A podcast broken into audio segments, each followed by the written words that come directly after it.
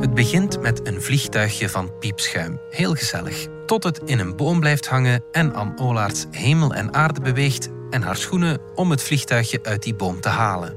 De brandweer komt er net niet aan te pas, maar zelfs zonder brandladder ontvouwt zich straks een drama van formaat. Het formaat van een mier.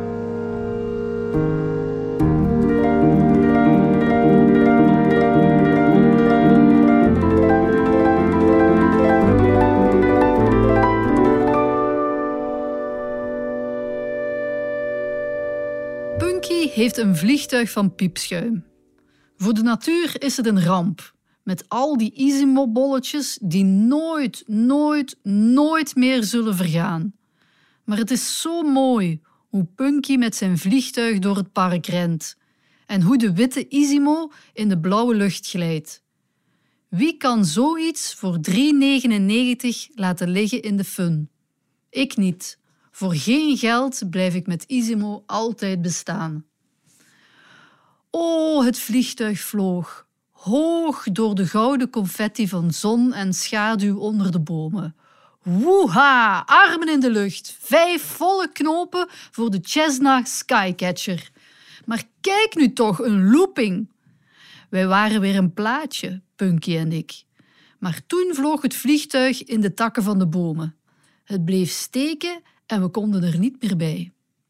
Hef mij op, hef mij op, zei Punky, maar het hielp niet. En toen besloot ik om mijn schoenen uit te doen. Eerst viel het vliegtuig naar beneden. Daarna hing mijn schoen in de boom. Het was geen gezicht, die schoen aan een veter twee meter boven de grond. We hebben een lange stok nodig met een haak, zei ik kordaat. Punky liep voorop. Daarna kwam ik, op mijn sokken, heel voorzichtig, bang voor steentjes, bang voor hondendrollen. We vonden een stok met een interessante kronkel op het eind. Daarmee hoopte ik mijn schoen los te krijgen. Hij zat vastgeknoopt in de oksel van twee takkentwijgen. Zo lelijk dat toeval kan kringelen. God jaar, heb het maar aan de hand. Hocus pocus pas, toverde ik en ik prikte de stok in de buik van Punky. Hij veranderde niet in een pilootje en hij vloog niet per isimo naar de knoop in de boom.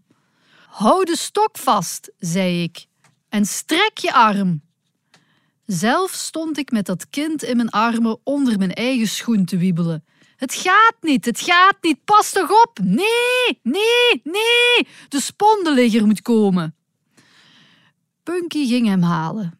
Het plaatje was zoek. Er stond een vrouw van middelbare leeftijd op haar sokken in het park, helemaal alleen.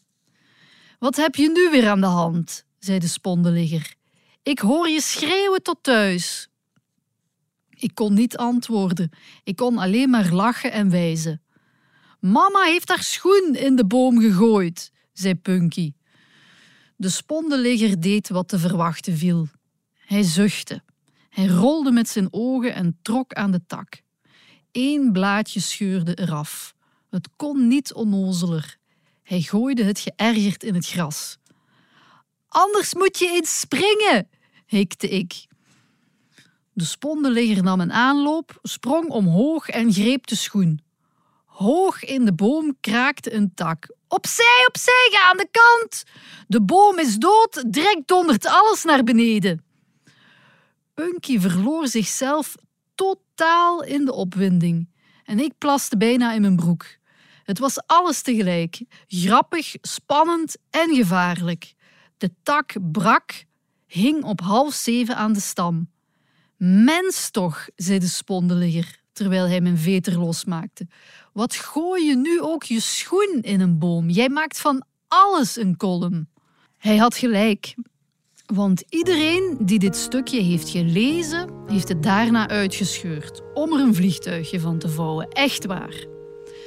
De wereld is om zeep. De mens is een mier. En wie geen vliegtuig heeft, moet zich redden met papier.